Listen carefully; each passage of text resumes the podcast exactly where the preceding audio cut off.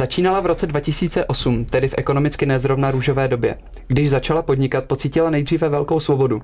S tím ale přišla také velká zodpovědnost. Sama přiznává, že udělala několik chybných rozhodnutí, které by dnes udělala jinak.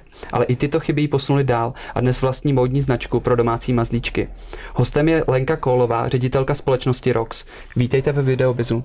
Dobrý den. Co bylo tím prvním podnětem začít podnikat v této oblasti?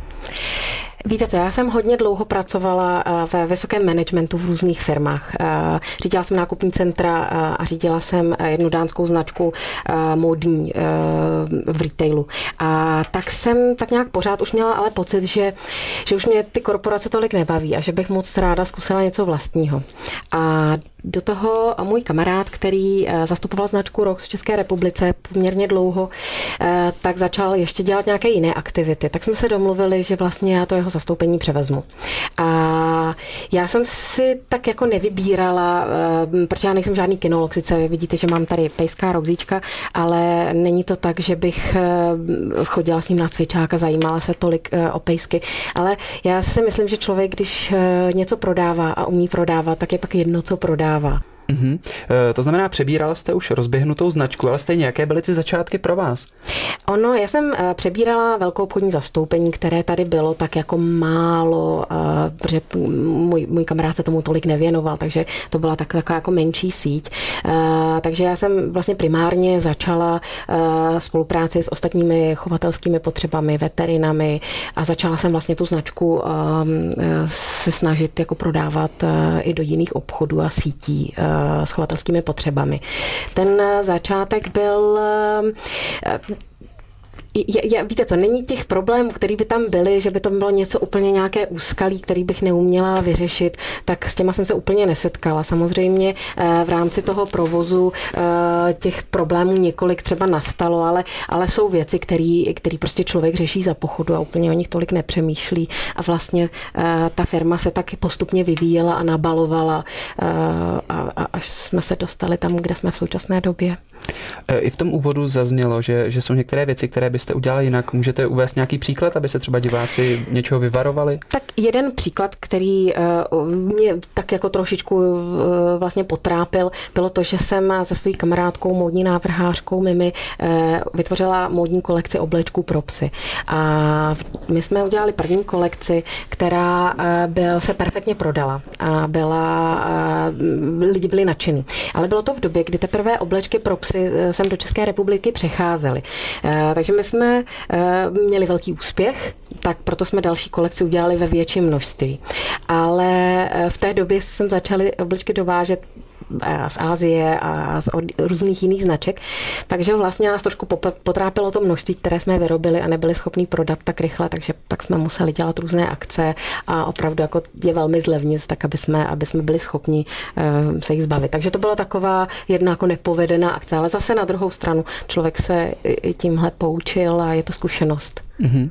Myslím si, že asijská konkurence je velkým problémem pro mnoho českých výrobců nebo dovozců. Jak vy s ní bojujete? Víte co, my s ní vůbec nebojujeme, protože člověk, když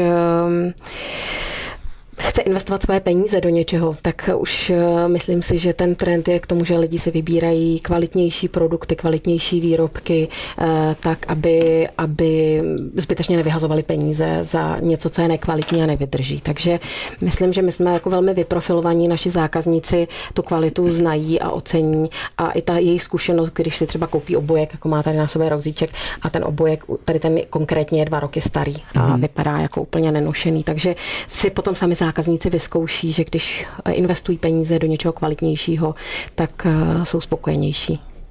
Byl tady už v roce 2008 zájem o psí oblečky nebo značkové hračky, nebo vyvíjí se to nějak?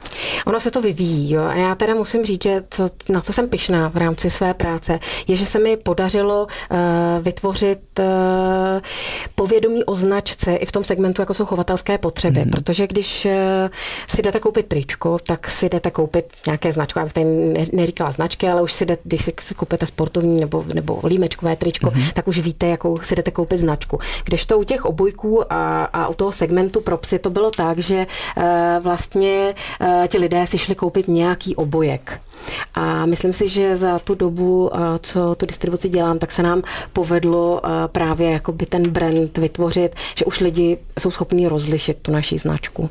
Takže to už je, to myslím, že je ta změna od toho roku 2008.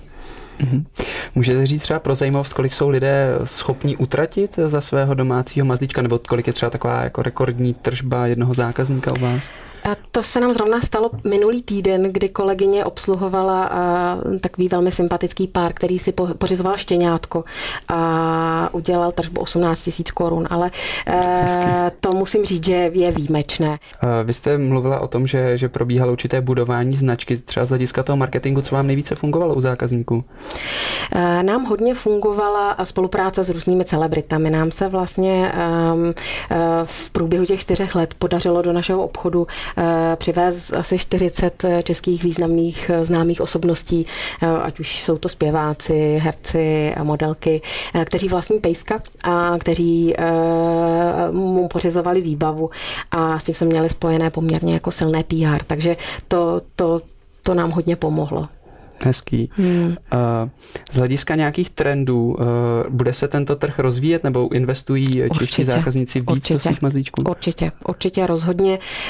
Myslím si, že máme ještě jako velký kus cesty před sebou, abychom byli třeba na úrovni, jako je v nějaké západní Evropě nebo v Americe, protože tam ten biznis je opravdu velký. Já myslím, že ten rozdíl mezi třeba, který byl před 20 lety, kdy se pejsci živili zbytky od oběda, tak ten už je dávno pryč. Dneska opravdu majitelé psů se snaží psům dopřávat kvalitní stravu, kvalitní třeba plasovou kosmetiku na srst, nebo i veterinární péči kvalitní. Takže myslím, že ten trend se opravdu změnil a že už dneska považují toho pejska jako součást rodiny a investují do něj přiměřené částky. A vy jste říkala, že fungujete jako distribuce, ale zaměřujete se i na maloobchodní zákazníky. Co vám v tomto segmentu funguje nejvíce? Jaké jsou ty distribuční cesty? My jsme vlastně, jak jsem říkala, začínali s tou distribucí velkoobchodní. Nicméně pak jsme zjistili, že vlastně i ty koncoví zákazníci by se rádi u nás nakupovali, protože ten výběr máme opravdu velký. Takže vlastně od toho roku 2008 jsme otevřeli 2 maloobchodní jednotky. Jednu máme v sídle naší společnosti, jednu v pražském nákupním centru. A také ale máme internetový obchod, takže i zákazníci, kteří nejsou z Prahy, se mohou přes nás objednávat, jak už teda ty doplňky nebo i klasické chovatelské potřeby, jak různé značky krmiv superprémiových a pamlsku. Říká Lenka Kholová, ředitelka ROGZ. Děkuji za vaši návštěvu. Děkuji vám. Nashledanou.